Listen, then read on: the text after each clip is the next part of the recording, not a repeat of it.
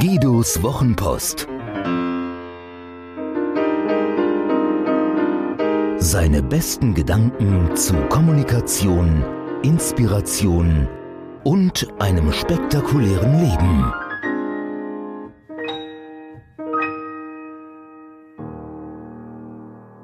Je kleiner der Sarg. Wir Menschen suchen seit Menschengedenken den Sinn in allem, was uns umgibt.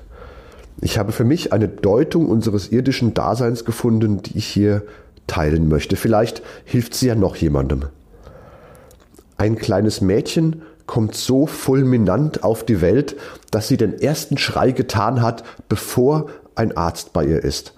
Ihr Vater hilft ihr zu Hause auf die Welt, wie in einem dieser Katastrophenfilme, wenn der Flugkapitän krank wird und ein Passagier übernehmen muss. Im Tower am Boden ein erfahrener Kriegsheld, der den ahnungslosen Passagier im Cockpit bis zur umjubelten Landung coacht. So war das mit dem kleinen Mädchen und ihrer spektakulären Geburt. Am Steuer ihr ahnungsloser Vater, am Telefon ein Arzt, der ihm sagt, was er tun soll. 14 Monate nach ihrem ersten Schrei schweigt das kleine Mädchen für immer. Dazwischen lagen 14 Monate voller Schmerz, Kampf und Bangen. Je kleiner der Sarg, desto unpassierbarer der Weg der Sinnsuche. Ein paar Wochen zuvor hatte ich ihr in Guidos Wochenpost diesen Satz gewidmet. Wir feiern in Köln, in Mainz stirbt der Kardinal, ein paar Straßen weiter kommt ein tapferes Mädchen nach Hause, das die ersten 337 Tage seines Lebens in Krankenhäusern verbracht hat. Wer mag da nicht das Geschenk des Lebens jeden Tag zärtlich dankbar auspacken, genießen und liebevoll verwahren? Nun ist dieses Geschenk weg und wir suchen den Sinn. Mich tröstet das Wissen um die Seelen. Eigentlich ist es kein Wissen, sondern mehr eine Vermutung, um ganz ehrlich zu sein, eine Hoffnung. Denn auf der Suche nach Trost für untröstlich traurige Schläge hilft mir diese Sichtweise. Ich weiß nicht, ob das wirklich so stimmt. Und ich weiß nicht, ob ich es überhaupt wissen wollte, würde es nicht stimmen.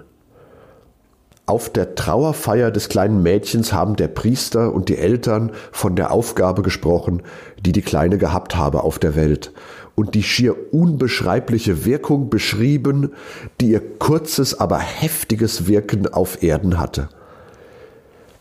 Die Idee mit den Seelen geht so. Unsere Seelen machen vor der Geburt einen Plan für ihr Leben. Sie vereinbaren miteinander, wer welche Rolle übernimmt und wer dabei welche Erfahrung machen soll.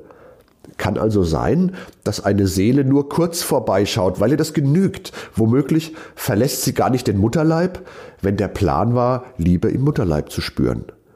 Kann sein, dass eine Seele schreckliches Leid erleben oder eine andere Seele aufopferungsvoll umsorgen möchte. Was diese Seelen halt so miteinander aushecken. Demnach hätte die Seele des kleinen Mädchens ein für ihr Umfeld hochkompliziertes, in unseren Maßstäben kurzes und wahrlich intensives Leben geplant. Womöglich, um ihrer Familie besondere Erfahrungen zu ermöglichen.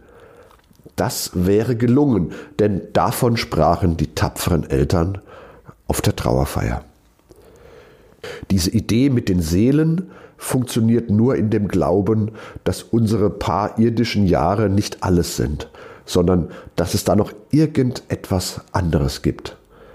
Wer rein naturwissenschaftlich argumentiert und mit dem letzten Herzschlag den organischen Vorgang des Lebens beendet sieht, kommt damit nicht weiter. Ich weiß es ja auch nicht besser, aber das wäre mir zu wenig. Ich finde die Idee mit den Seelen wunderschön. Es lindert unseren Schmerz und lässt durch den Nebel der Tränen einen tiefen Sinn erahnen.